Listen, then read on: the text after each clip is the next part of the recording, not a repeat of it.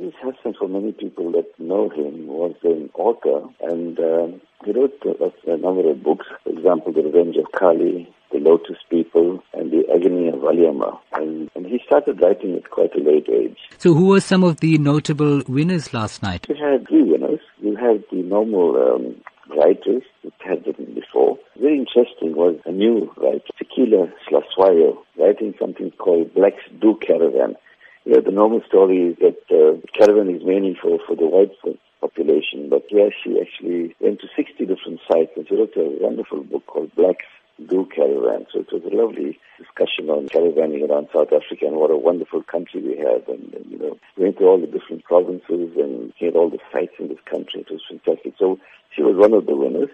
The other winner was Fault Lines by Joanne Macgregor. So those were the two winners.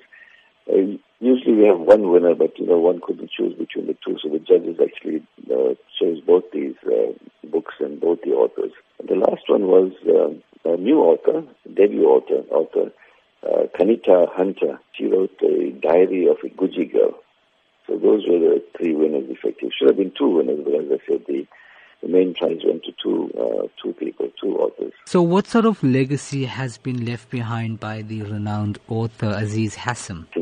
Quite late in life writing books, and you know the irony of it was talking to his son last night. Says you know his father started writing at a very late age, in his sixties. You know the irony was he wasn't even a graduate. He didn't finish his matric, and uh, yet he became an author late in life, and he wrote wonderful books. And I think the focus also was on history the history, you know, how important history is and, uh, and, the, and the trials and tribulations of the community.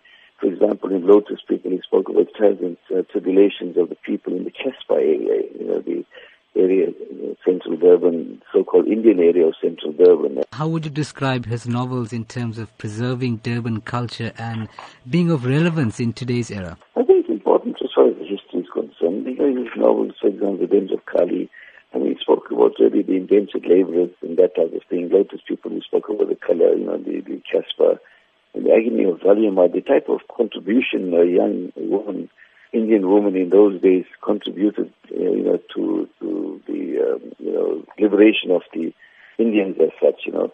So it left, uh, I think one reads his books, one actually goes back in time. And I think for the, for the youth of today, who really don't understand and know that uh, the type of history we've, we've been through, the type of challenges that the community faced in those old days, you know, the Indian communities.